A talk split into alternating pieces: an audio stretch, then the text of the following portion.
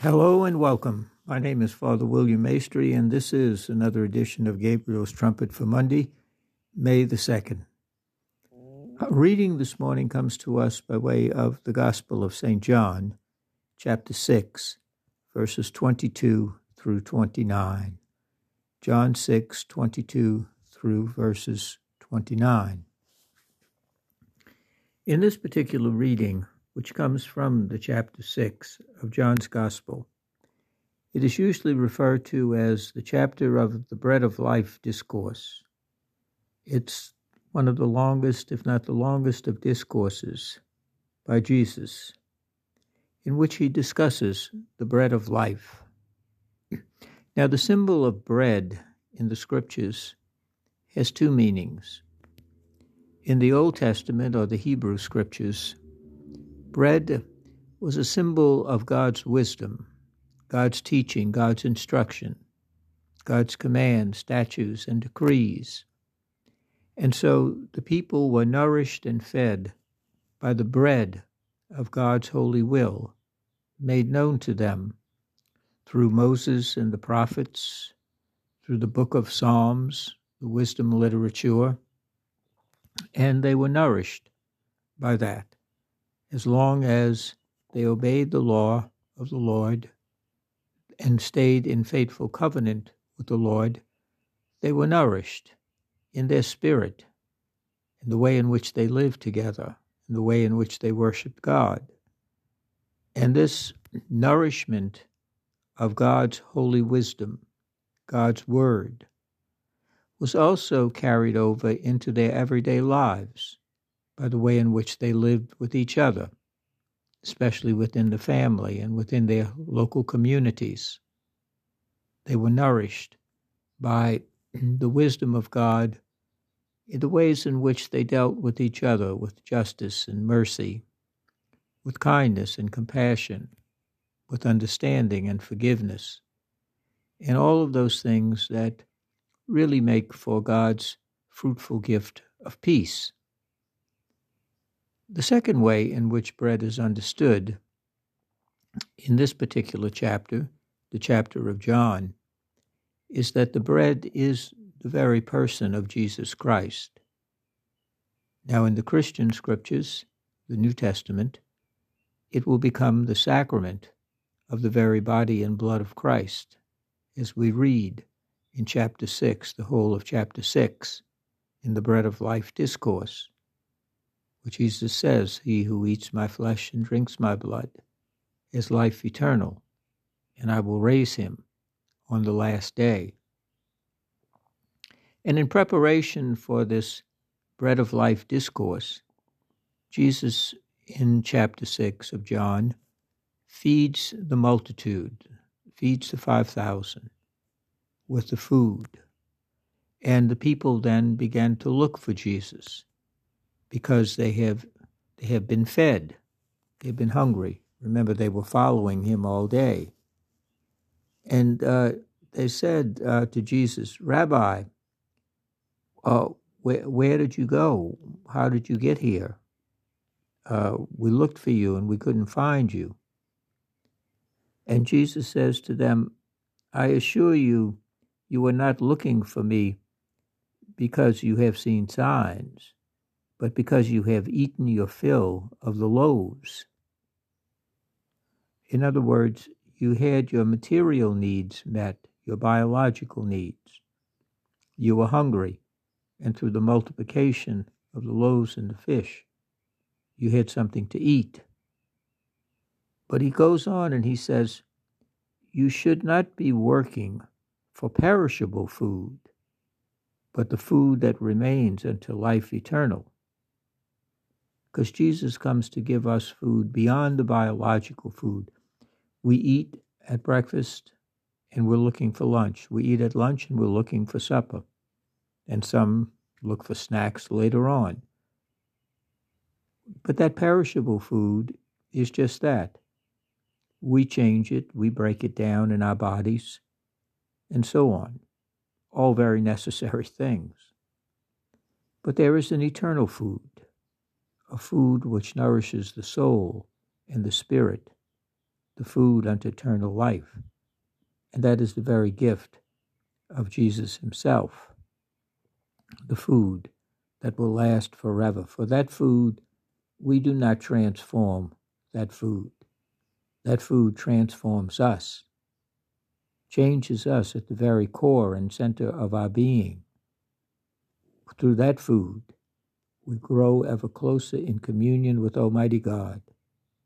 It's food unto eternal life.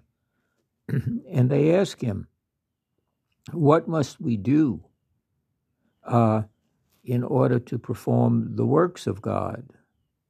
For Jesus says, His food is to do the will of the Father.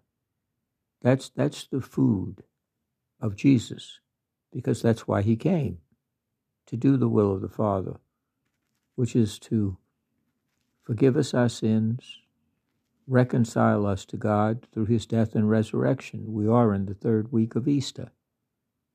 And so uh, they want to they want that food forever. But again, they're still not quite understanding the full meaning of that. And so Jesus says, The food which the Son of Man will give you, it is on him that God the Father has set his seal. On Jesus, Jesus will give the food. Uh, and they say, Well, what must we do to perform the works of God? And Jesus says, This is the work of God. Have faith in the one whom he sent. In other words, we don't seek Jesus just because he supplies our bodily needs. We don't just seek God in Jesus just because he meets our basic needs. Because we are called for more than that.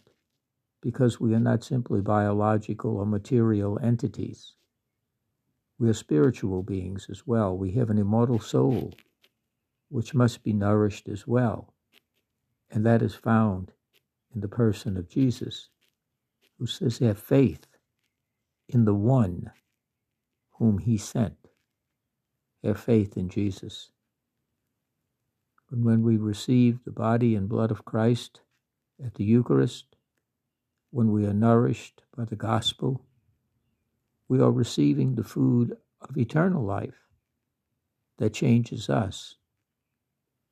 Not simply biological and physical, but that which is unto life eternal, in very communion, communion, in union with, in oneness with Jesus.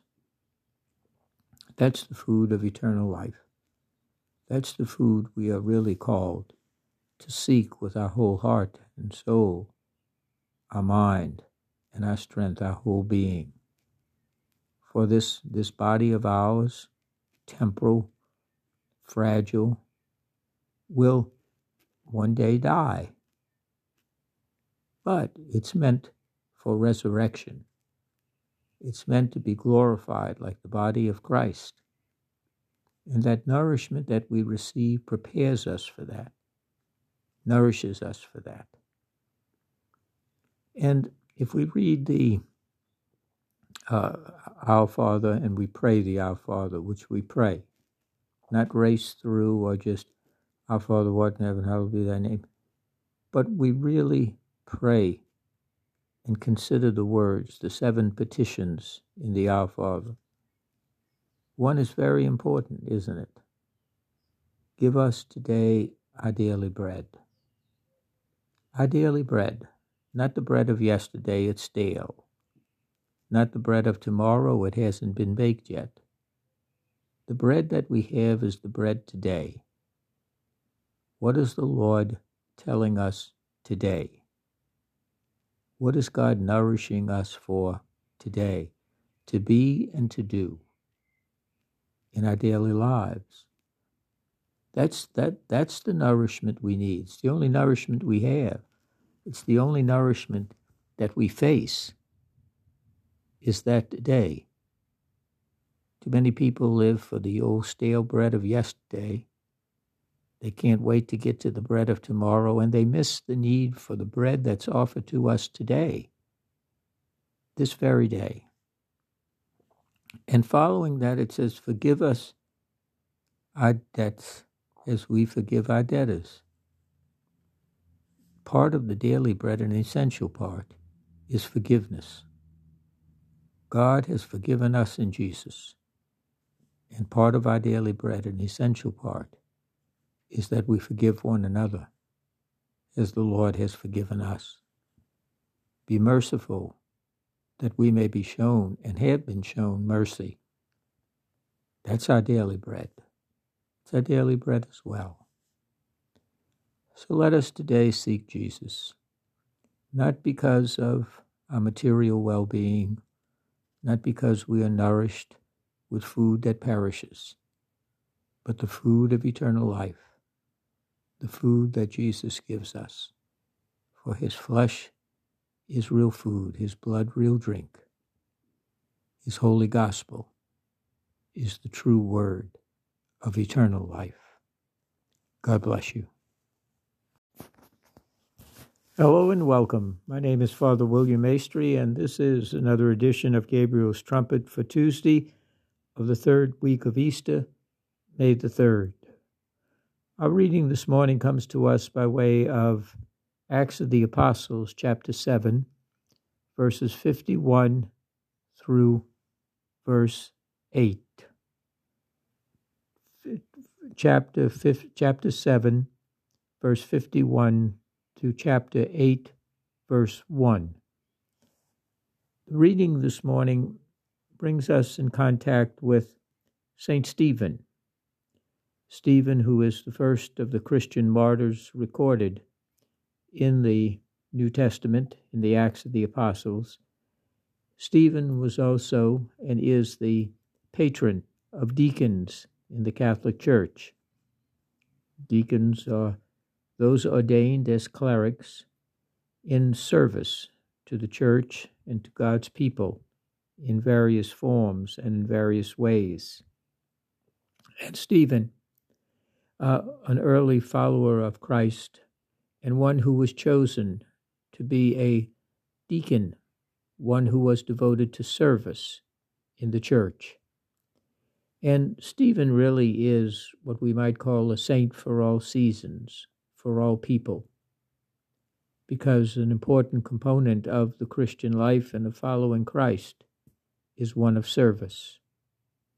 That is, denying oneself, forgetting oneself, self denial, and extending oneself for others in imitation of Christ, who is the supreme servant. For behold, I am in your midst, Jesus says, as one who serves. And so, at the heart of the Christian life is that of service. And we are born from the time we come out of the womb, we are self centered. We want what we want immediately. We want to be fed. We want to be changed. We want to be picked up. We want to be uh, uh, taken care of. And the rest of our life is a life of learning to deal with others, that we are in a world with others, not simply ourselves.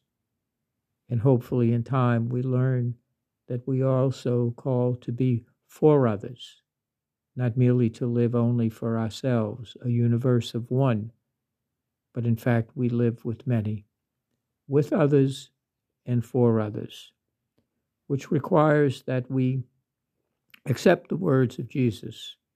Anyone who wishes to follow me must deny his very self, pick up his cross daily, and follow me. And so it is in that daily denial of ourselves and placing ourselves in service of others, the gift that we give, the most important gift, is the gift of ourself. It doesn't come in a catalog or on one of the shopping channels. It is it's something from our heart, from our being, when we extend ourselves, not merely for ourselves, but for others.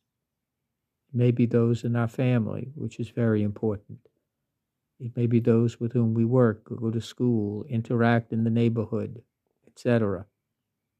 And at times, it is the stranger, the hidden presence of Christ, who may appear and need our assistance, however great or however small, within our ability, naturally, prudently, but we are to extend ourselves, to pour ourselves out. And in doing so, we are imitating Christ, and in doing so, we receive. For each and every one of us is alive because others, because others have poured themselves out on our behalf, beginning with our parents, our mother, our father, and all those who have helped us to be who and what we are today. And this idea of dying to ourselves is very difficult today. For today we are so self centered. We live in a culture and in a time where it's I, my, me. But we have to learn a new vocabulary throughout our life we, ours, and us. It's a very difficult vocabulary to learn. It's one of the most difficult learn, uh, languages to learn. And it's, it, it's very difficult because, again, that focus on the self. And each of us is called through our baptism to be of service to others. And one may say, Well, I'm infirmed. I'm not able to be of service to others. I'm housebound. I'm shut in. You have a tremendous opportunity to serve, one of the greatest opportunities. It is through prayer. The time that you may be in confinement. Think of all those whom you can pray, beginning with the souls in purgatory, those who have no one to pray with them or for them this day those who are in need of the forgiveness of their sins, who are in need of conversion, those who are suffering, who have no one to pray for them, those who are running low on resources. Pray for the church. For it is also a time of persecution, a time in which the blood of the martyrs in many parts of the world continues to be spilled. The church is strengthened and that they are strengthened in their witness and inspire others to remain faithful. The list is endless, and what a tremendous service we can render from our hospital bed, from our home confinement, from our own inability to move about and to do other things. But we can be of service, the service of prayer, Again, for those who have no one to pray with them or for them this day, think of all the people who do not have the blessing of prayer. And what a tremendous service to lift those who have no one uh, to the throne of Almighty God. And yet, and it's a great act of faith because we don't know the results, we don't see them, but they are taken into the very mind and the very presence of God.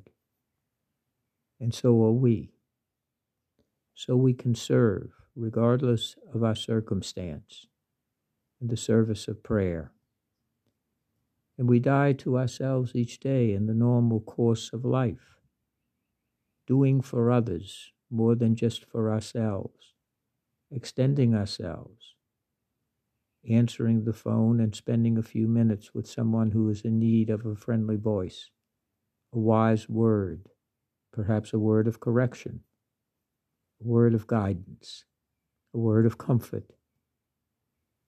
Uh, so many ways in which we are called to extend ourselves, to break out of that isolated world of self into the world of others and for others.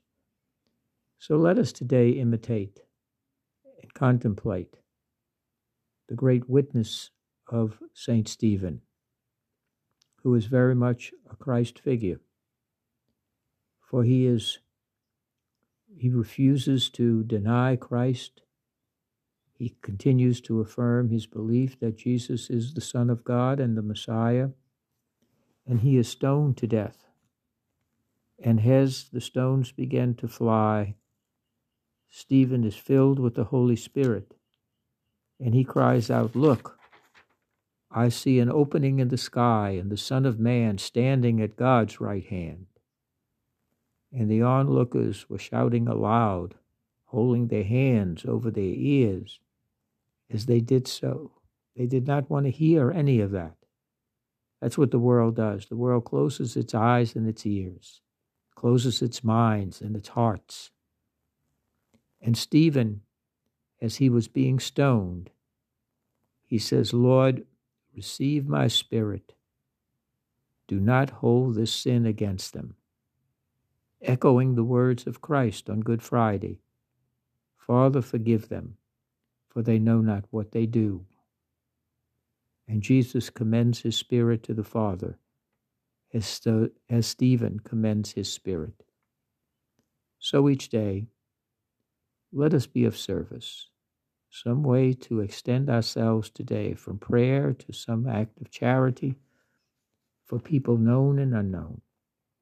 In so doing, we follow Christ in the deepest of ways. May we be one with Stephen in denying ourselves so that we may truly find ourselves. God bless you. Hello and welcome. My name is Father William Maestri, and this is another edition of Gabriel's Trumpet for Wednesday of the third week of Easter, May the 4th.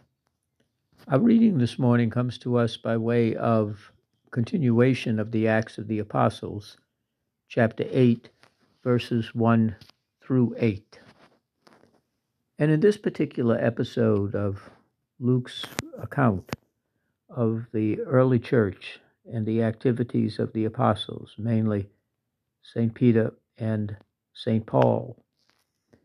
In this particular episode, St. Luke records the persecutions that were increasing throughout Jerusalem and in the surrounding regions by the religious authorities uh, under the uh, acquiescence of the Roman authorities, both of which had an interest in squelching this uh, way of following Jesus and the disciples, especially the apostolic preaching of uh, St. Paul and uh, St. Peter. But of course, St. Paul starts out as Saul and leading the persecutions in Jerusalem the church in Jerusalem, was one named Saul. For before Paul was Paul, he was Saul, and he was a devout Jew who saw the Christians, the followers of the way, the followers of Jesus, as a great th- threat to the religious establishment and to all that he had been uh, devoted to. He was a zealot a zealot for the law of Moses and for the, uh, the Hebrew scriptures, and did not see Jesus as the Messiah, the Son of God, and the Savior of the world. And there was a great deal of persecutions taking place. And so what happened was the church community at Jerusalem began to be scattered. They were scattered throughout the countryside of Judea and Samaria. And after the death of Stephen, and Acts of the Apostles tells us that uh, some devout men buried Stephen. And after that, the church was harassed, was persecuted, and leading the persecution was one named Saul, who also oversaw the execution, the stoning of Stephen because they had laid their cloaks at the feet of one named Saul. And house after house was entered into, and men and women were dragged out and thrown into jail for professing Jesus. And members of the church who had been dispersed because of the persecution, they went about preaching the word. And one of the examples of someone who was quite faithful is one of the uh, apostles, Peter, uh, Philip, who went about throughout Samaria, proclaiming the Messiah. And when the crowds heard Philip and saw the miracles he performed, uh, they attended closely to what he had to say. And many were coming over to the church, coming over to Christ. He also cured many of the paralytics, the cripples. Uh, he also exorcised demons. And uh, people were becoming increasingly excited in the face of the persecution. Instead of persecutions uh, eliminating the fervor of the people, getting rid of this name of Jesus, by the Holy Spirit, it only increased their numbers and their devotion and determination, their perseverance in the face of persecution. Persecutions often increase perseverance. And that's exactly what happened the early church. The seed of the church is planted by the martyrs, watered by the blood of the martyrs, that inspires others in their weakness and in their fear to become bold, especially through the indwelling of the Holy Spirit. And so it was in the early church. But we know that in time, in time, the persecutions will cease because God will not be defeated by evil and by human beings being used as instruments of the evil one and the church begins to spread. But we see Saul, Saul at this particular point before he meets the Lord Jesus on the road to Damascus. He is very, very devout in his belief. He is sincere. There's no question about that. He believes that he is doing the right thing. He believes that he is, in fact, being faithful to the Old Testament, to the Hebrew Scriptures and to the teachings that he has learned. Uh, and uh, but when he meets the Lord on the road to Damascus, and he has his conversion experience, he then becomes the great apostle to the Gentiles, the apostle to the world, whom the Lord has chosen. The Lord chooses one who persecuted to become one who is the great evangelizer and the one who his past is not greater than his future, not when God's future is allowed to unfold. And so it is with us, isn't it? We may have a past. We may have a time when we persecuted the church. And what we mean by that, of course, is, is that we turned away from Christ and from the church. Uh, we became indifferent uh, we may even have uh, had very uh, bad things to say about the church, about Christ, from we don't believe in any of that, to criticizing and to uh, shunning anything having to do with the Christian faith, even though one may have been baptized, born in the church, raised in the church. Uh, we know people who have turned away from the church for various reasons, but they have turned away from the church. That's exactly the people who, when they re enter, when once again they open themselves to be touched by the Holy Spirit and by Christ, they often become the greatest of witnesses. And I think that that's important for us because it reminds us once again that every saint has a past and every sinner has a future. And we can't despair or give up on ourselves or on God, especially Almighty God. For God has a special desire, a special place for those who have turned away. For Jesus, time and again, says, Heaven rejoices over one repentant sinner than over the 99 who have no need of repentance. We should never give up. We should never let our past be greater than our future.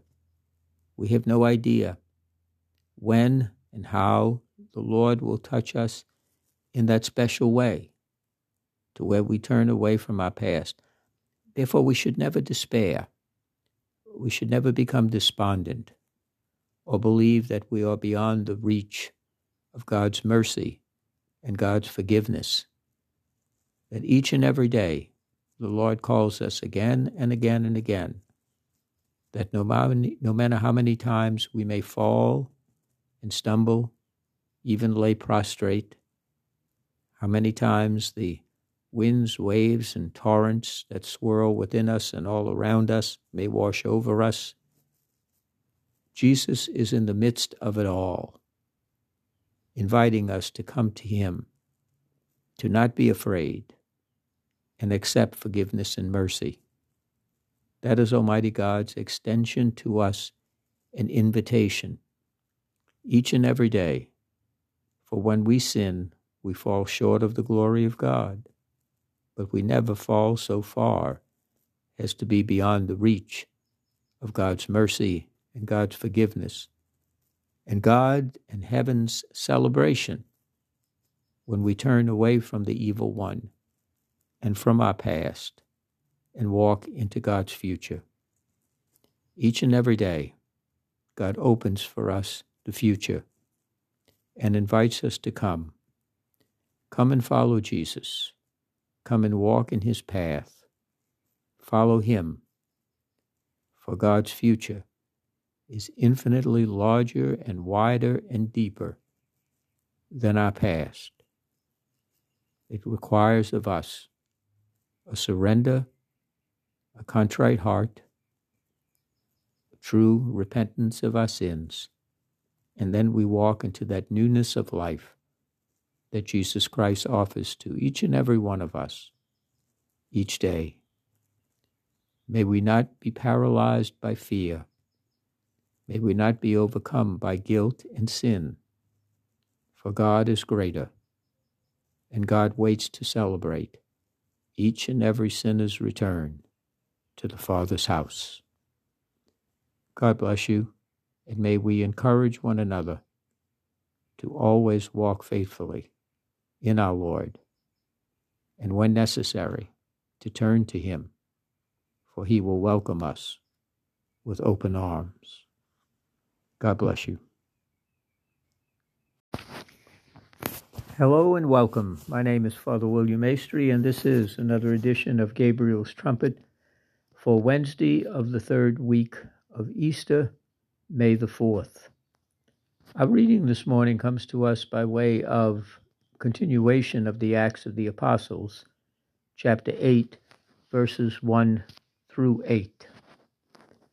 And in this particular episode of Luke's account of the early church and the activities of the apostles, mainly St. Peter and St. Paul, in this particular episode, St. Luke records the persecutions that were increasing throughout Jerusalem and in the surrounding regions by the religious authorities uh, under the uh, acquiescence of the Roman authorities, both of which had an interest in squelching this uh, way of following Jesus and the disciples, especially the apostolic preaching of uh, St. Paul and uh, St. Peter.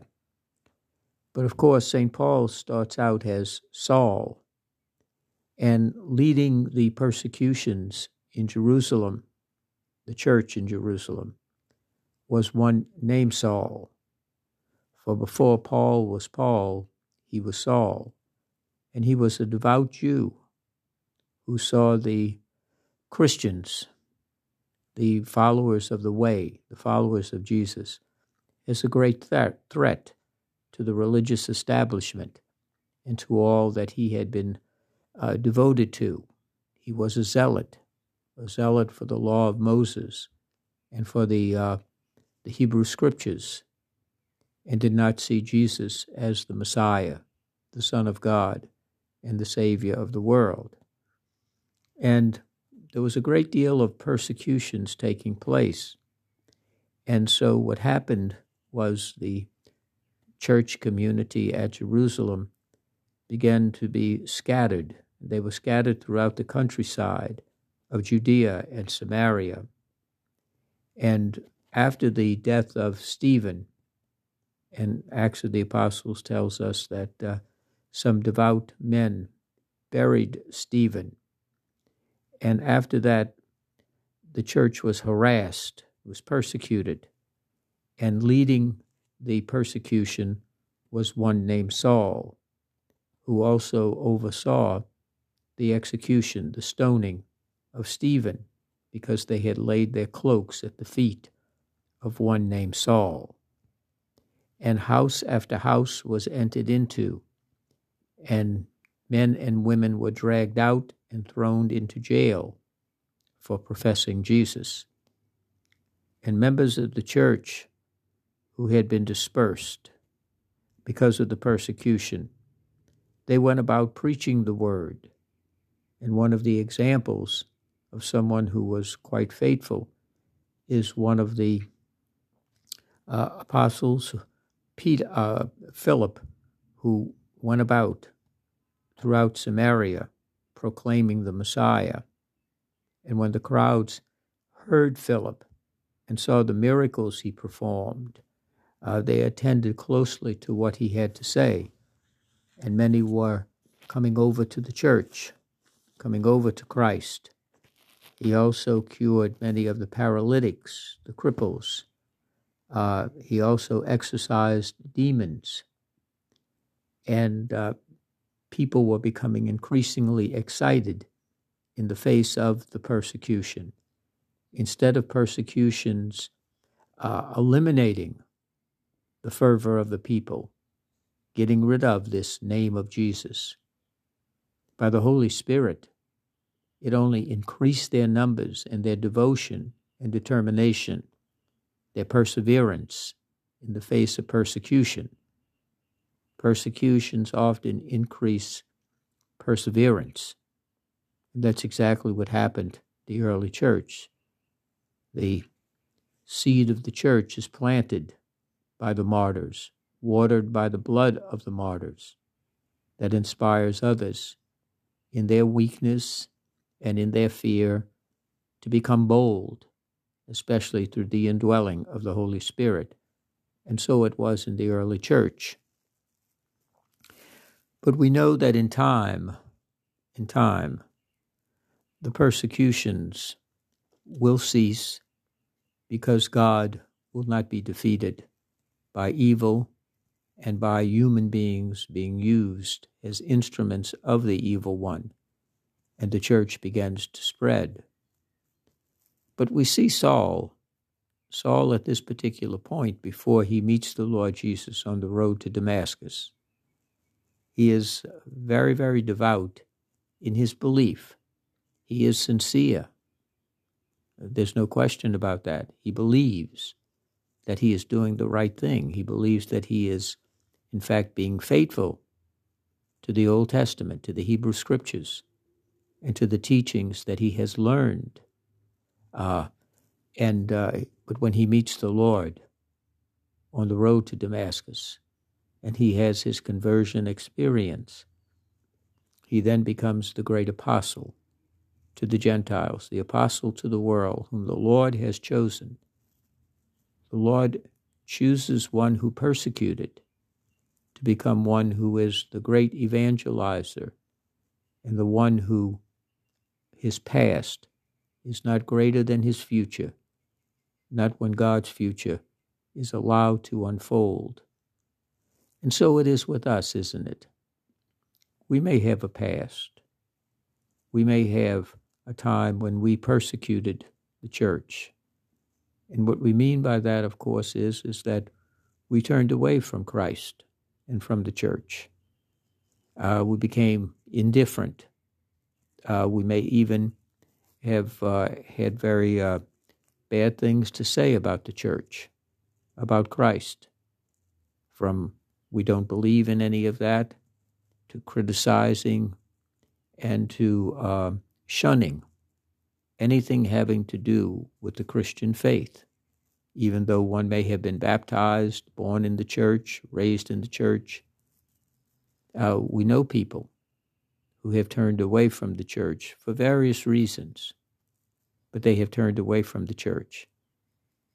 That's exactly the people who, when they re enter, when once again they open themselves to be touched by the Holy Spirit and by Christ, they often become the greatest of witnesses and I think that that's important for us because it reminds us once again that every saint has a past and every sinner has a future. And we can't despair or give up on ourselves or on God, especially Almighty God. For God has a special desire, a special place for those who have turned away for Jesus time and again says, Heaven rejoices over one repentant sinner than over the 99 who have no need of repentance. We should never give up. We should never let our past be greater than our future. We have no idea when and how the Lord will touch us in that special way to where we turn away from our past. Therefore, we should never despair we should never become despondent or believe that we are beyond the reach of God's mercy and God's forgiveness. That each and every day the Lord calls us again and again and again. That no matter, no matter how many times we may fall and stumble, even lay prostrate, how many times the Winds, waves, and torrents that swirl within us and all around us may wash over us. Jesus is in the midst of it all, inviting us to come to Him, to not be afraid, and accept forgiveness and mercy. That is Almighty God's extension to us, an invitation, each and every day. For when we sin, we fall short of the glory of God but we never fall so far as to be beyond the reach of God's mercy and God's forgiveness and God and heaven's celebration when we turn away from the evil one and from our past and walk into God's future. Each and every day, God opens for us the future and invites us to come. Come and follow Jesus. Come and walk in his path. Follow him. For God's future is infinitely larger and wider and deeper than our past. It requires of us a surrender, a contrite heart, a true repentance of our sins, and then we walk into that newness of life that Jesus Christ offers to each and every one of us each day. May we not be paralyzed by fear. May we not be overcome by guilt and sin. For God is greater, and God waits to celebrate each and every sinner's return to the Father's house.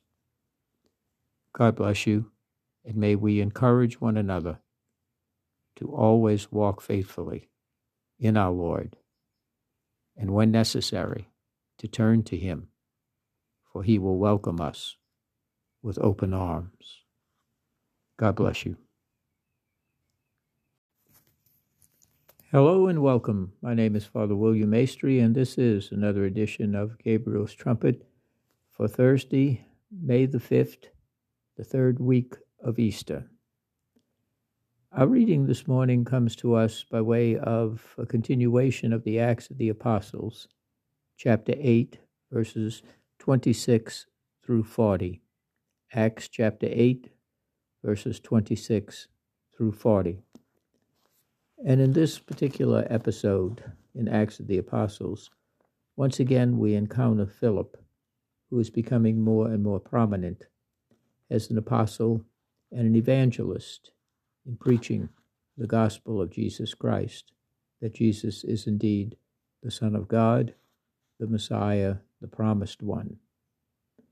And Philip uh, receives a message from the angel of the Lord. And Philip is told to head south towards the road which goes from Jerusalem to Gaza, and he is to take the desert route. And as Philip begins his journey, he encounters an Ethiopian eunuch. Now, this Ethiopian eunuch was an official in the court, and he was in charge of the entire treasury of Candace, uh, a name which means queen of the Ethiopians. And he had come on a pilgrimage to Jerusalem, and he was returning home. And he was sitting in his carriage, this Ethiopian eunuch, and uh, he is reading a scripture passage from the prophet Isaiah. And the Spirit of the Lord says to Philip, Go and catch up with that carriage. So Philip does what the Holy Spirit told him to do. And he notices that the man is reading from the prophet Isaiah, and he says, Do you really grasp what you are reading? You understand it?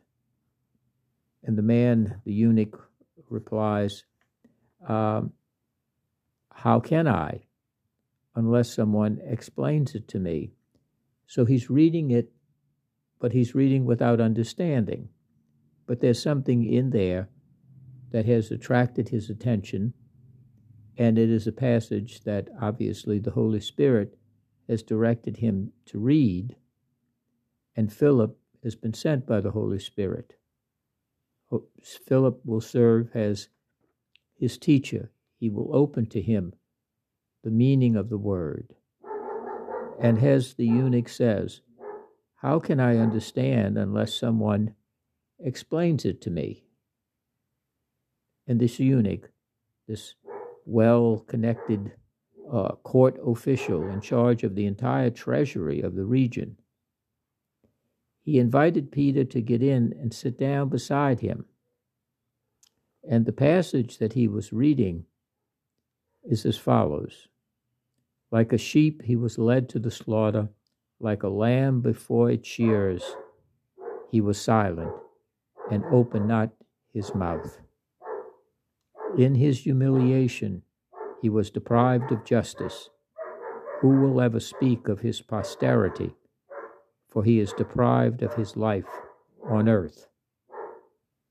Now, of course, we know that that particular passage from Isaiah, which is read during Good Friday, refers, of course, to Jesus, the suffering servant, the innocent lamb, who takes upon himself our sins and the sins of the world, our guilt, and the guilt of the world, and takes it to the cross on Good Friday.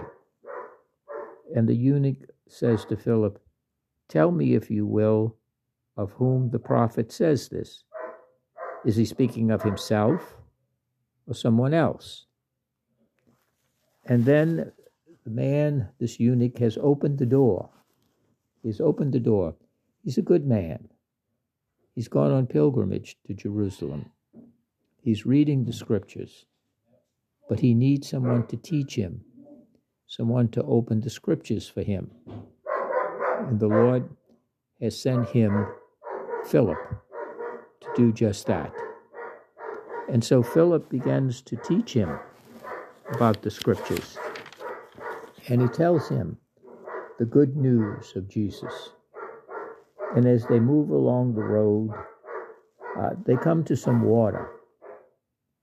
And the eunuch now having been taught the scriptures, the scriptures opened to him by Philip, he says, Look, there's some water.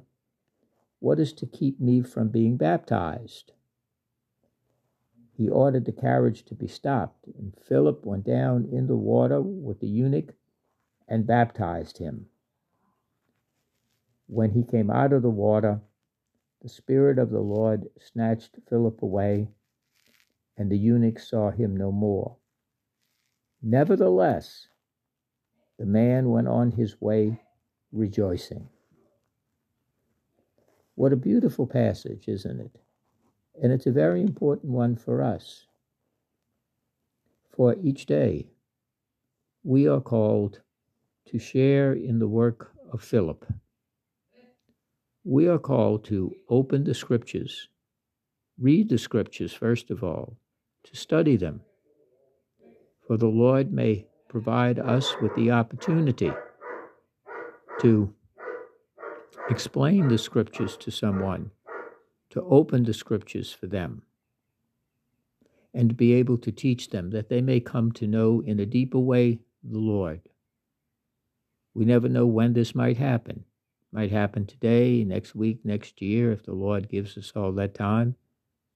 But nonetheless, we will be able to share the good news of Jesus Christ having studied and prayed the scriptures each day, we have that great, great blessing that we have the scriptures before us. We can read, we can study, we can obtain various books and commentaries about scripture so that we grow into a deeper nourishment and understanding of God's holy word, not simply for ourselves but also for others. In effect, we are called to be evangelists. We are called to be teachers in our own way, however limited. Let the Holy Spirit guide us that we may indeed fulfill that great ministry, the ministry of teaching, that each of us, God may call one day, somehow, to someone unbeknownst to us at this moment, that we can open the Word of God for them.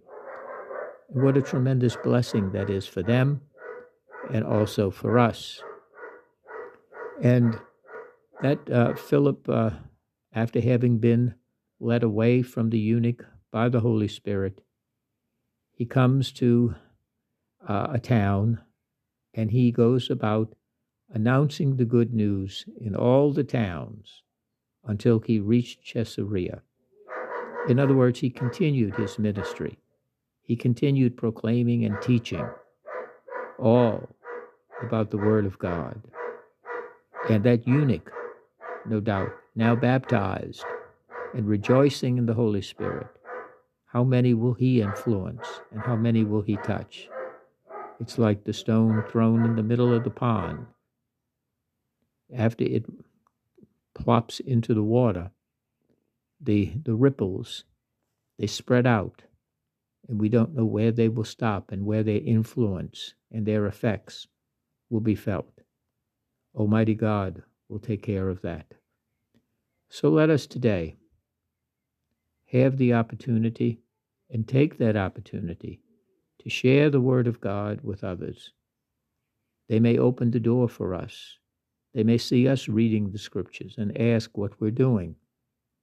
And that will be an opportunity for us to share the Word of God and share in our great, great call to be messengers and teachers of God's holy Word.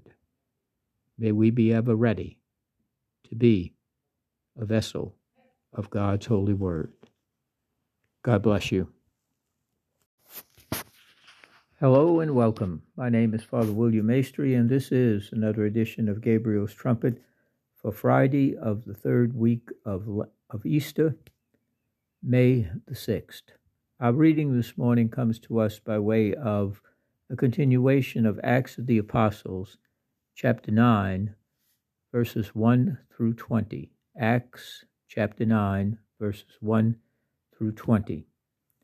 And in this particular episode, we encounter one of the most dramatic of all the scenes in the entire scriptures.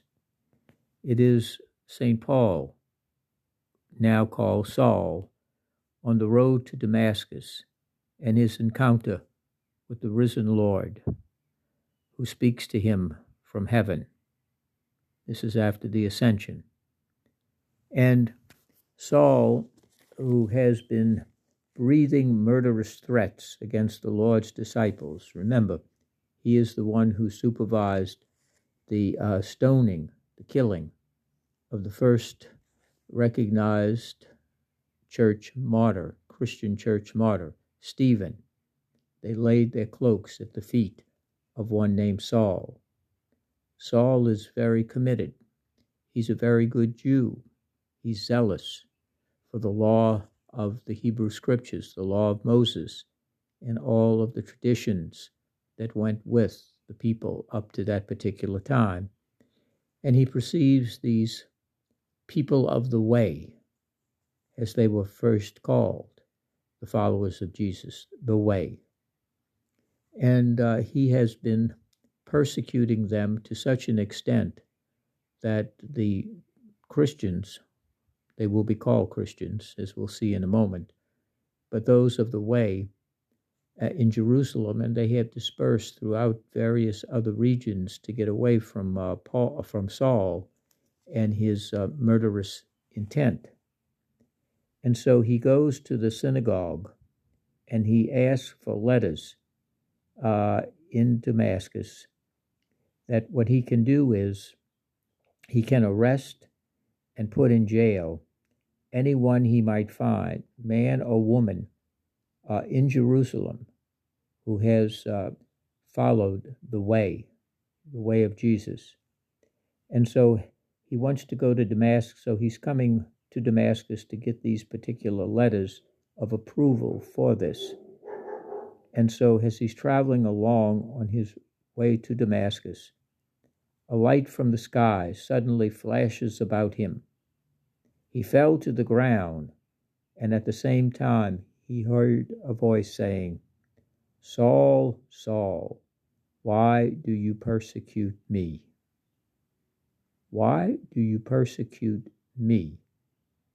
In other words, the voice is making the connection that those who are following the way, those who are following Jesus the Lord, that there is such a communion, a union, a oneness between the followers of the way and Christ Himself that to persecute them is to persecute Christ himself.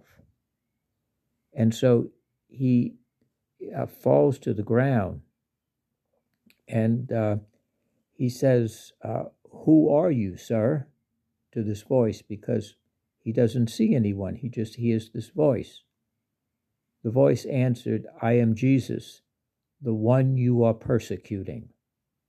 Get up and go into the city Damascus, where you will be told what to do.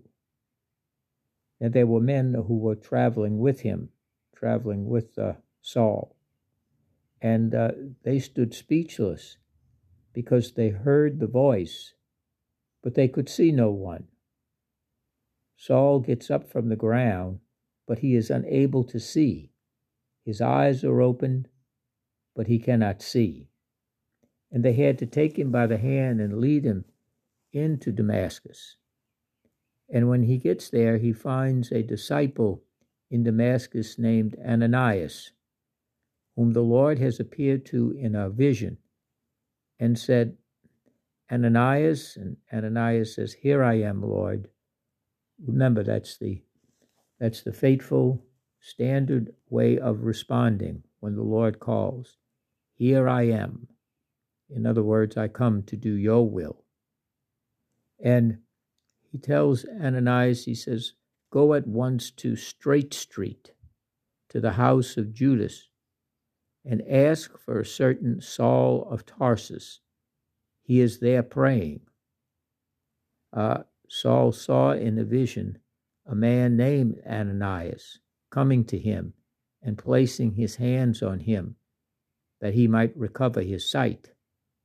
So Paul has, Saul has been given this vision. But Ananias says, But Lord, I've heard from many sources that this man, Saul, uh, and all the harm he has done to your holy people in Jerusalem, he now has authorization from the chief priest to arrest anyone who would invoke your name. The Lord said to him, to Ananias, You must go this man is the instrument I have chosen to bring my name to the Gentiles and their kings and to the people of Israel. I myself shall indicate to him how much he will have to suffer for my name. In other words, Saul will have to suffer for the name of Jesus, for he is going to be the apostle to the world, the apostle to the Gentiles, to the Jews, to those in high places, the religious and civil authorities. But he will suffer for this, as we know from reading the letters of Paul. And so uh, he goes, and uh, Ananias leaves. And when he entered the house, he laid his hands on Saul. And he says, Saul, my brother, I have been sent by the Lord Jesus, who appeared to you on the way here, to help you recover your sight and be filled with the Holy Spirit. You'll be filled with the Holy Spirit. And immediately something like scales fell from his eyes, and he regained his sight. He got up, Saul got up, was baptized, and strength returned to him as he had found food. Saul stayed some time with the disciples in Damascus and soon began to proclaim in the synagogue that Jesus was the Son of God. And it is there that they began to be called Christians. They began to be called Christians, followers of Christ. We see this tremendous conversion of Paul, this encounter with the Lord Jesus, the one who had been responsible and had led the first martyrdom. But God, in His wisdom and in His plan, has chosen Saul to become the great evangelist, the great preacher and teacher to the world. He will become St. Paul. And it's an indication, isn't it? First of all, that the close connection between the church, the body of Christ, the followers of Christ who are being persecuted, as they are today in many parts of the world and in our own country in various ways. People of faith are persecuted and ridiculed, ostracized, and, and, and looked upon with scorn, and looked upon as dangerous even in some quarters by our government and by just uh, people in the street who have a very poor uh, opinion and hostility towards Christianity, toward the name of Jesus. And around the world, people are suffering. Places like China, the Middle East, North Korea, Russia, parts of Latin America, around the world, for dare, daring to proclaim the word of Jesus, the gospel, and that close connection. Paul, Saul, Saul, why do you persecute me? That is the connection between Jesus and the faithful, the church, the body of Christ. And the idea that Almighty God, in His wisdom and in His grace, He selects Saul, the one who was responsible for, for, for the very persecutions that are taking place so badly that there was this great exodus out of Jerusalem of those who were formerly following the law of Moses but had come over to follow Christ, that they are being persecuted, that they had to move to various regions outside of Jerusalem. And there Saul uh, has letters of authority from the authorities in Damascus, the religious authorities. And yet God says, that's going to be my vessel. Which reminds us that in our own sinfulness, in our own waywardness, the Lord calls us. The Lord calls not, not, the, not the righteous, although he does that as well, but he's always looking for those who have once been great sinners, great persecutors, to come forth. And at their conversion, they become great saints, great examples and inspirations and encouragements for others not to let your past be your future. Yes, sin has been done, evil has been done, But with Almighty God, all things are possible. And in our own lives, even though we may have strayed from the church, we may have sinned in the past, we may be weighed down by guilt.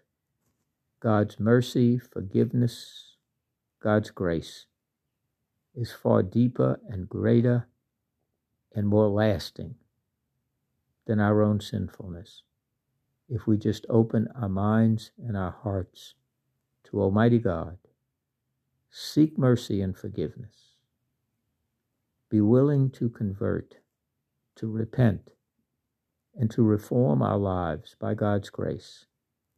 The scales from our eyes, the hardness of our hearts, the scales can fall away, the hardness of our heart can be melted, so we have a responsive, eager heart to do the will of God. It is a dramatic, dramatic episode, not only for Saul and for the uh, followers of the way, the Christians at that time, but for each and every one of us today. So let us have the scales removed, our stone and marble and steel encased hearts melted so that the Holy Spirit may come and indwell in us, and we may be evangelists and proclaimers and encourage and invite others to follow the Lord Jesus this day and every day that the Lord Jesus may grant us and call us to be great evangelists for the gospel, the word of eternal life. God bless you. Hello and welcome. My name is Father William Maestri, and this is another edition of Gabriel's Trumpet for Saturday of the third week of Easter, May the 7th. Our reading this morning comes to us by a continuation of Acts of the Apostles, chapter 9, verses 31 through 42. Acts chapter 9, verses 31 through 42. And our reading this morning is quite dramatic, but it is the drama of God's presence in the world today, in our own lives, and in those around us. And the this particular passage opens with throughout all Judea, Galilee, and Samaria, the church was at peace. It was being built up, was making steady progress in the fear of the Lord, that is, the awe of Almighty God's presence and the working of the Lord in the Holy Spirit. And at the same time, it enjoyed the increased consolation of the Holy Spirit. That's a magnificent beginning. The church was at peace. For the past several days, we have been discussing various persecutions, imprisonments. We yesterday discussed the conversion of St. Paul and his murderous attempt to gather up those who were following Jesus and place them under arrest, except he met the Lord Jesus on the road to Damascus, and he was converted by encountering Christ and being designated as the one who would be the apostle to the Gentiles, the apostle to the whole world, the whole world known at that time, in preaching the gospel. And so finally, the persecutions began to stop. The people are becoming more and more attuned to the Holy Spirit and are following Christ. And the Holy Spirit is present, and there is peace in the church, and more and more people are coming to follow the way, as the early Christians were called, members of the way. And it was being built up in the Holy Spirit. And our reading this morning also concerns Peter, who was also engaged in a great deal of uh, making visits and journeys throughout the region and list all the places. And Peter comes to one particular place, God's holy people living at Lydda. And uh, he found a man there named Aeneas. He was a paralytic who had been bedridden for eight years. And Peter comes to him at the request of the people. And he says to them, he says, uh, you know, he will go and see. And he says, when he gets there to Aeneas, he says, Jesus Christ cures you. Get up and make your bed. The man got up at once. All the inhabitants of Lydda and Sharon, upon seeing him, were converted to the Lord. Now, few of us, of course, will be engaged in such a dramatic event. And yet, at the same time, in our own daily lives, we encounter people who have been paralyzed, not only physically, but in a deeper level, spiritually. They're paralyzed by fear, by anxiety. They're paralyzed and weighed down and burdened by their past, the sins they have committed, the guilt that weighs heavy on their hearts and in their conscience. And too often, sadly, many of those people believe that Almighty God has turned from them and wants nothing to do with them. And so they live in a kind of walking despair, a kind of hopelessness. And so they believe that God has no mercy for them, no forgiveness. And what they need is someone like Peter, someone like each one of us in our own lives, to offer assurance through our words and through our actions through the opening of Scripture, to inviting them back to the sacrament of reconciliation, the sacrament of penance, to open themselves to the mercy of God.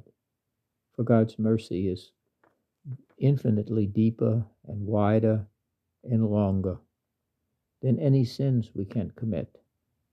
The only sin, Jesus says, that is unforgiven is the sin when we refuse to be forgiven. God will not force us to be forgiven. God does not force his mercy upon us. God does not kick down the door that locks our heart. It is up to us to open the door from the inside. Jesus says, I knock at the door. And we have to open the door. We have to turn the inside of our own hearts and believe that the Lord wants to enter because he does, wants to heal us because he will, and that God will not condemn us because he won't. He will offer us healing and mercy and forgiveness. But it is up to us to seek that, to open that, because the Lord seeks us. And when the Lord finds us, that's when it falls to us to open ourselves to Him. Come, Lord Jesus, come.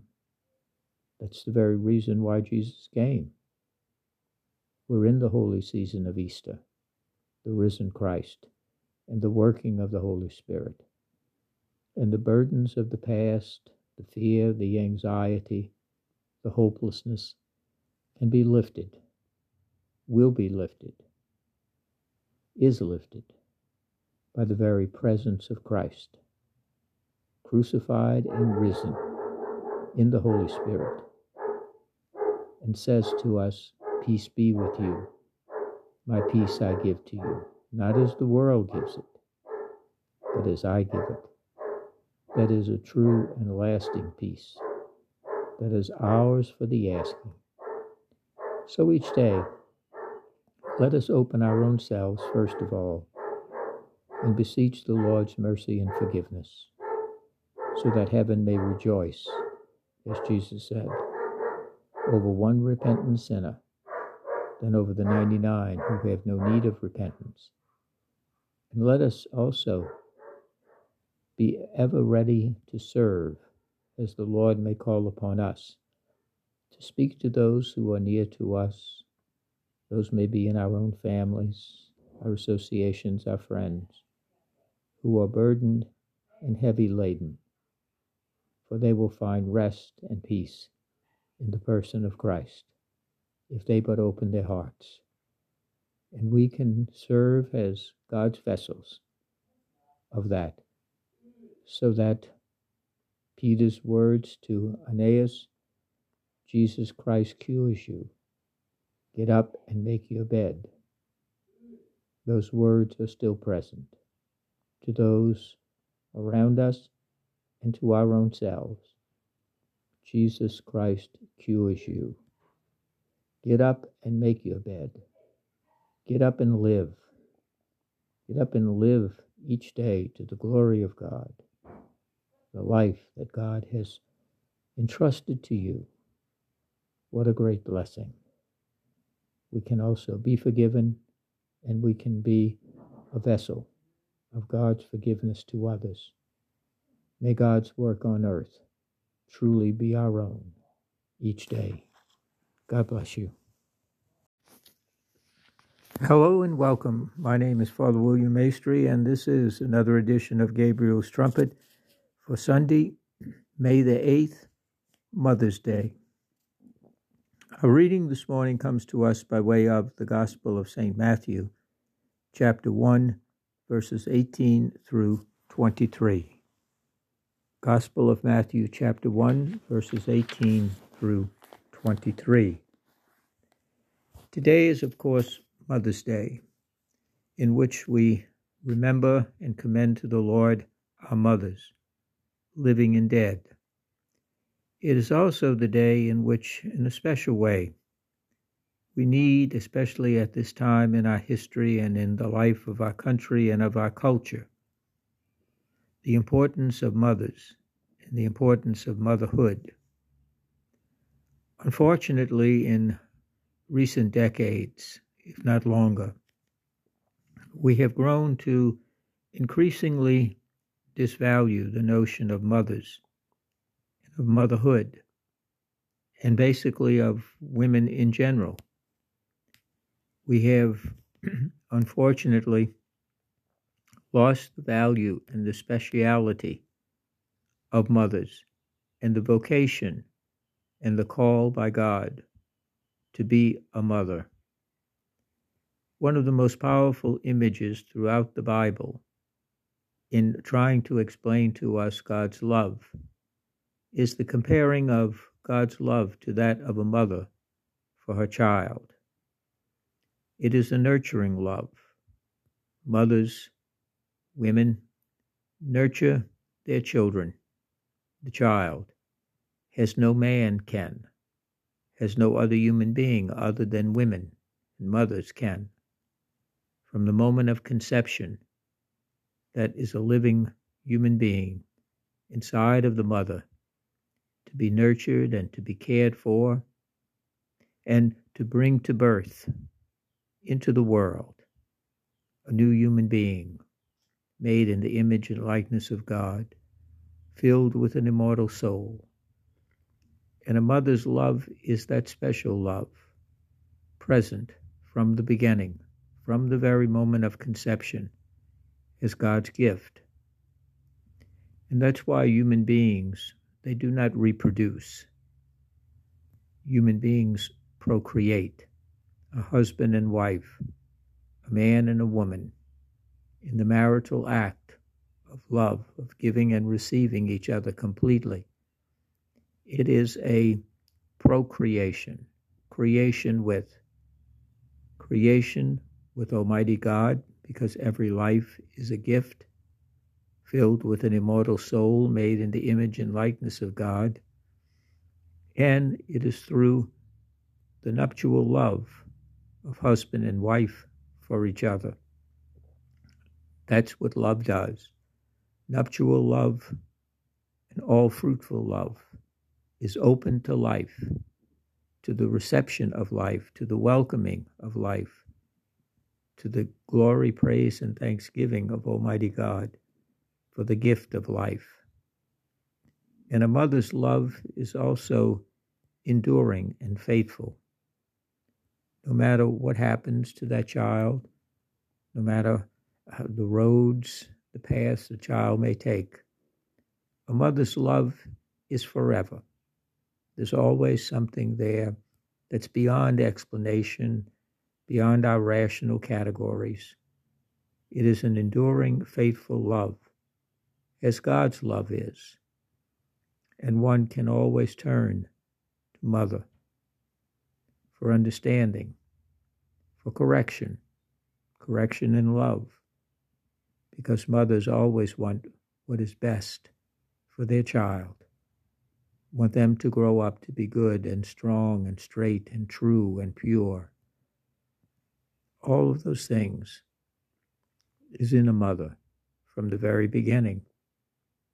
Mother's love is unconditional. No matter what, a mother is a mother. It is a sacrificial love. Mothers sacrifice so much every day and continue to sacrifice for their children. Such is a mother's love. A mother's love also notes sorrow when a child may take a wrong turn. Some misfortune may happen to the child, some sickness, some difficulty. But a mother's love is always present. For those of us who, our mothers are still with us, uh, that love, that love is present, and that love should be acknowledged today in a special way. First and foremost, by thanking Almighty God for the gift of our mothers. Those that have the opportunity to attend Mass, Mass as a family, and to thank Almighty God for the gift of mothers, for wives who are able to become mothers. Also, we thank Almighty God for the gift of our mothers who have died our mothers are no longer with us. We pray and hope that our mother is with the Lord, continually praying for us in the very presence of God. That enduring love is not ended by death, it's only transfigured into a deeper and more profound way. For mothers who pray on earth are now able to pray in the very presence of God for what is good and best for their children such is the love of mothers, the enduring, faithful love. And so we lift up our mothers who have passed unto the Lord today, that they are in the very presence of God, beholding God's divine face, radiant with light and eternal life. And one day we hope to be reunited with our mother in heaven. And of course, we turn to the Blessed Mother, the mother of us all, the new Eve, the new mother of all creation, and each and every one of us. Today is a special day. It is a day in which we call to mind the importance of the role of women in life, the role of women that have played significant parts in our own lives that's a great gift from Almighty God. And in our reading from the Gospel of St. Matthew, we read about the Annunciation, where Mary is uh, told by the angel that she is to indeed conceive and bear a son, conceive a child, and this child, this son of yours, will be named Jesus because he will save his people from their sins. And Mary is confused and troubled, but in the Holy Spirit, she surrenders to that, accepts that role in salvation history. And it is the fulfillment of the prophet Isaiah The virgin shall be with child and give birth to a son, and they shall call him Emmanuel. God is with us. And of course, on the cross, God is for us in Christ. So let us today, whether our mothers are living or dead, and alive in the Lord, commend them to the Lord and be ever grateful for the gift of mothers and Almighty God's gift to us on this special day. God bless our mothers, each and every one of them, and may they continue their witness of God's love present among us. God bless you. Hello and welcome. My name is Father William Maestri, and this is another edition of Gabriel's Trumpet for Monday of the fourth week of Easter, May the 9th. Our reading this morning comes to us by way of the Acts of the Apostles, chapter 11, verses 1 through 18. Acts 11, 1 through 18. We have been traveling through the history of the early church through the Acts of the Apostles, written by St. Luke, in which we are offered a window into the life and the beginnings, really, of the early church right after Pentecost and the activity of the Acts of the Apostles, mainly Peter and Paul and their associates. And as the church begins to expand and to grow beyond the region of uh, Jerusalem and into surrounding areas and even into other parts of the world, other nations, other peoples.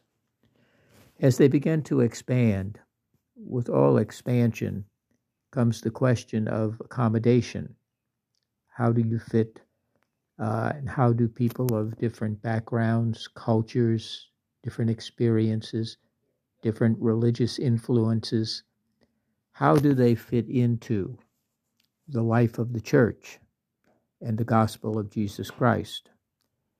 And naturally, some conflict and controversies began to arise, as they do in this morning's reading.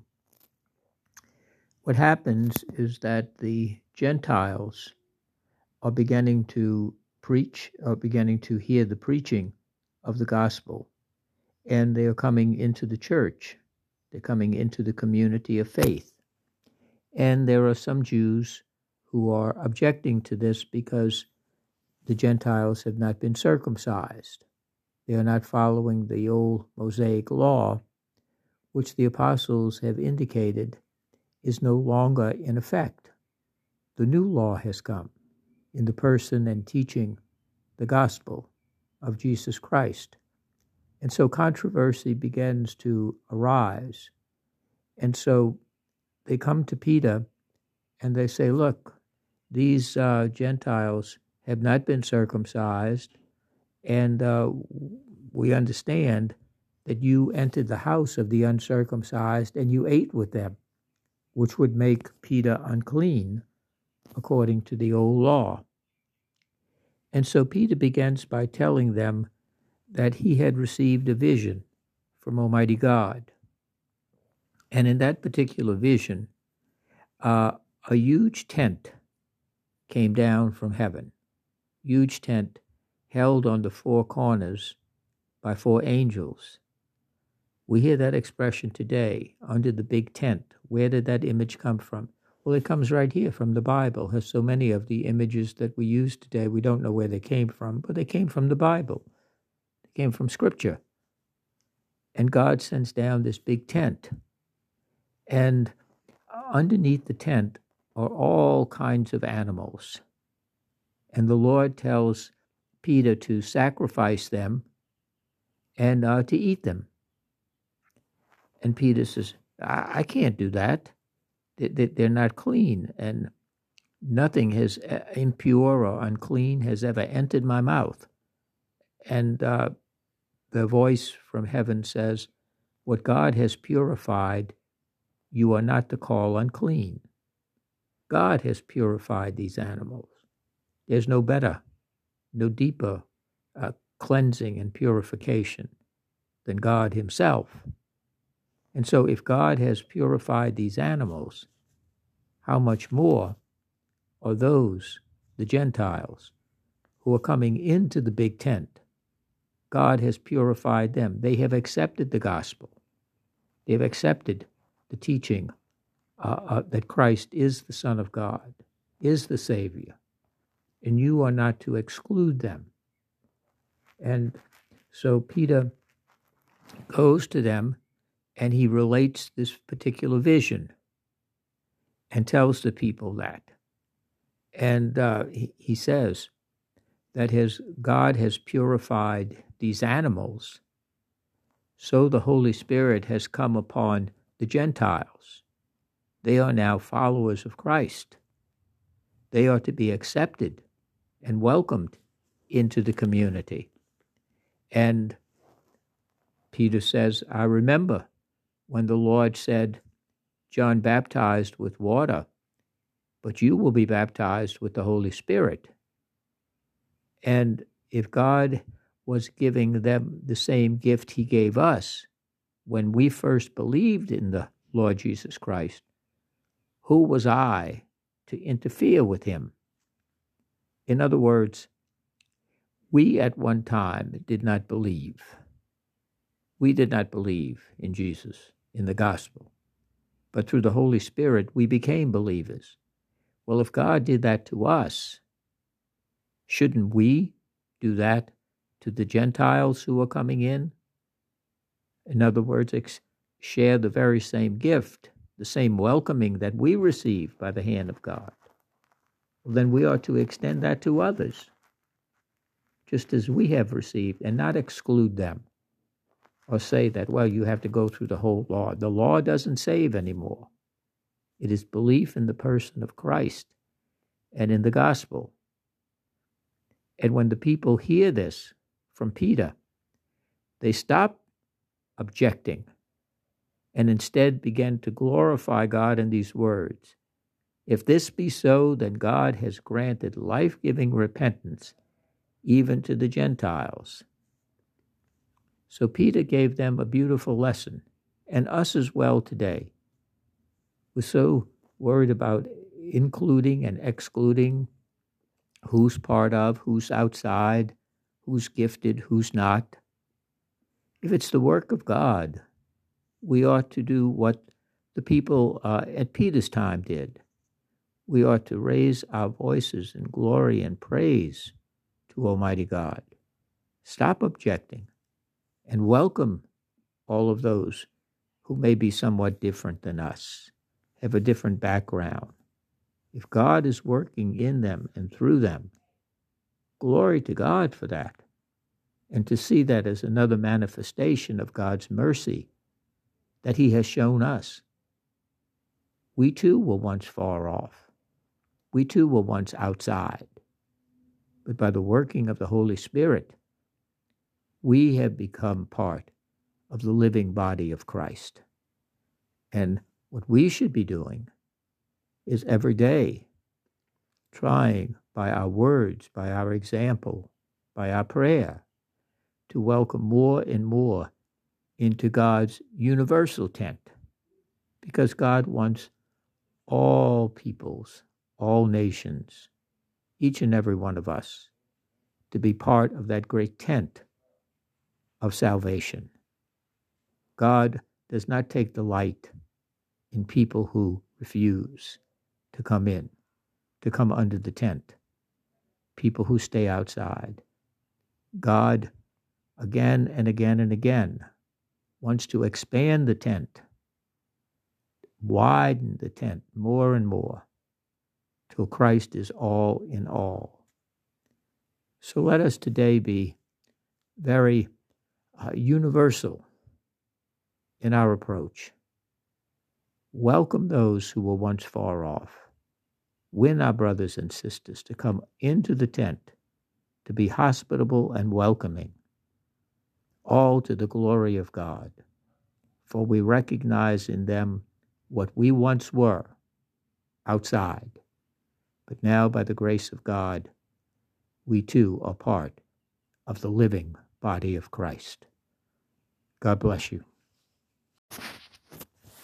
Hello and welcome. My name is Father William Maestri, and this is another edition of Gabriel's Trumpet for Tuesday of the fourth week of Easter, May the 10th. Our reading this morning comes to us, and it is a crucial reading. From the end of St. Paul's letter to the Ephesians, chapter 6, verses 10 through 17. Ephesians chapter 6, verse 10 through 17. We find ourselves right in the midst of a great spiritual warfare. Not the warfare in the Ukraine or some other hotspot around this world. It is a spiritual warfare. It is the warfare between good and evil, and all of us are involved. There's no uh, absent without leave. There is no ability or excuse for standing on the sidelines or withdrawing. There is no conscientious objection. We must engage this particular struggle in this particular war that is taking place. During the past several days and over the weekend, we have witnessed the tremendous presence of evil in our world. We have spoken many times over the past year about the spiritual warfare in which we find ourselves engaged. And unfortunately and tragically, many dismiss such talk as simply uh, talk of fundamentalism, talk of religious superstition. Uh, there's no such thing as the evil one, no such thing as Satan at work in the world. The devil is never as pleased as when we believe that none of that is true, that it's all just part of some bygone era. But in our modern enlightened world, we have no need of such things. That is a great power, perhaps the greatest power, the power to not believe in the reality of evil and yet, what we have witnessed in the past several days is a manifestation of the tremendous intensity of evil taking place. People desecrating churches, interrupting religious services, Catholic and Protestant. It is a war against Christianity, specifically against the Catholic Church. And religious leaders, people of good faith, goodwill, must raise their voices and not be silent during this particular time.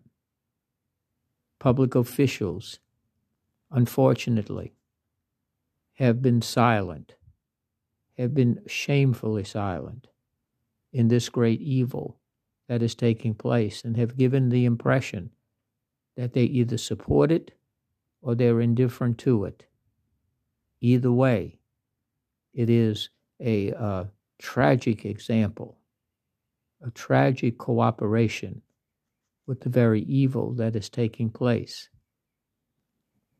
St. Paul, in his letter to the Ephesians, addresses this, and it's a reading that we should read again and again because we find these words so pertinent to us today. St. Paul says, Finally, draw your strength from the Lord and from his mighty power. Put on the armor of God so that you may be able to stand firm against the tactics of the devil. The tactics of the devil deceit, dismissal, division, hatred, scattering, violence, destruction, death. That's what the devil is about.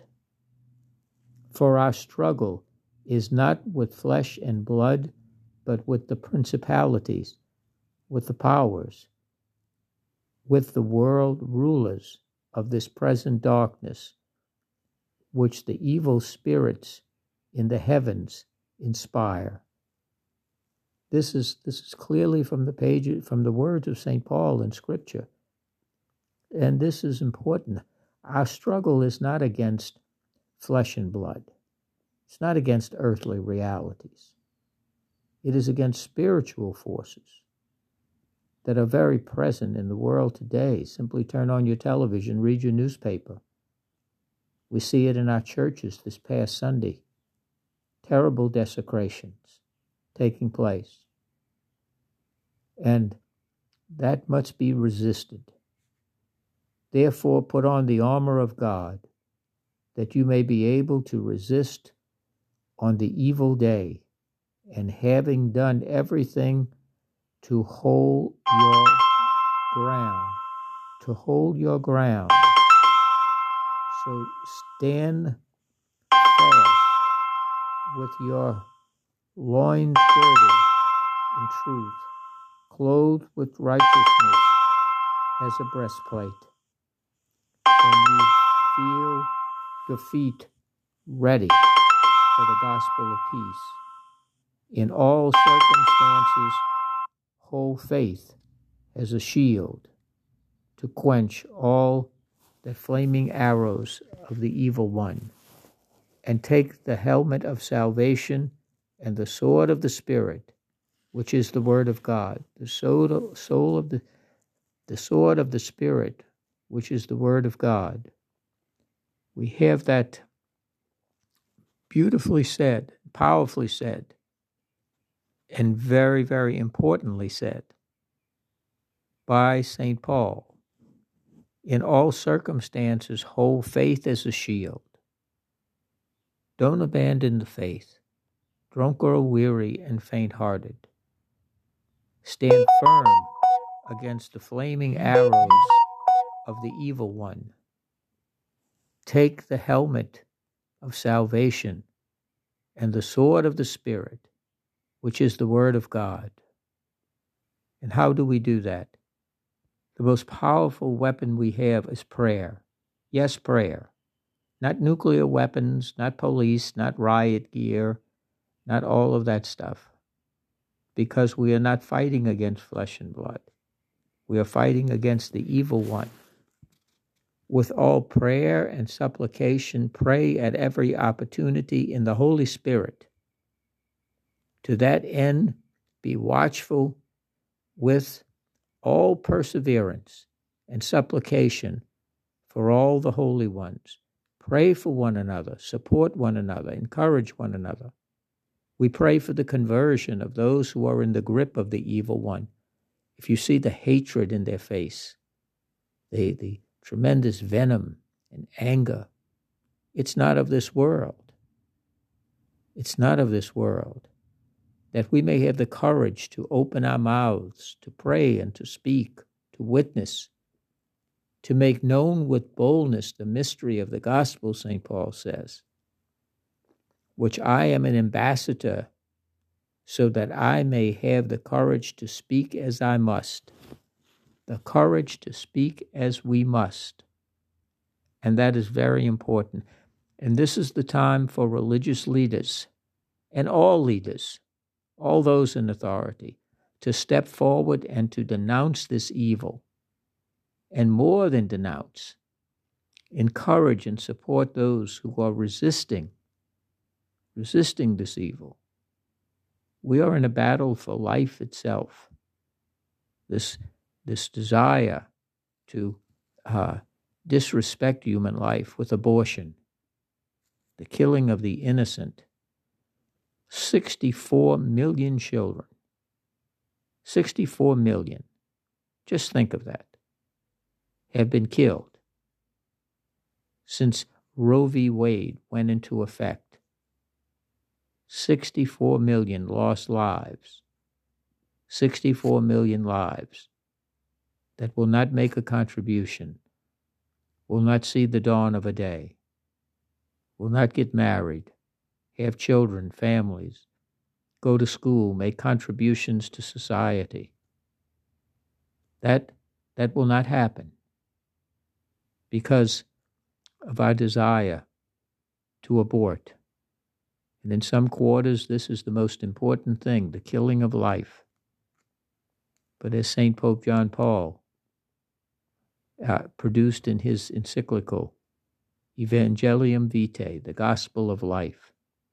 God is the God of life, and we are to be the people of life in all of its manifestations, from the moment of conception to the point of natural death. And each and every one of us is precious because we're made in the image and likeness of God. And the destruction of one life is one too many.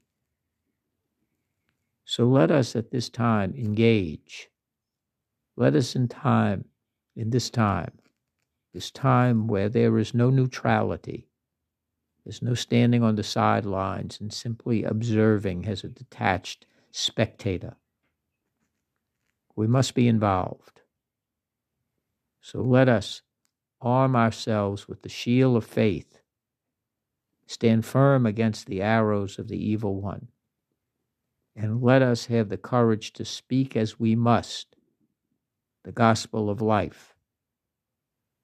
Let us dare, with great courage, to proclaim the God who is life, and to encourage one another, to witness and to pray each day that the evil one may be restrained, rejected, and driven out, and God's covenant of life and eternal life will take root throughout the whole of God's creation. God bless you.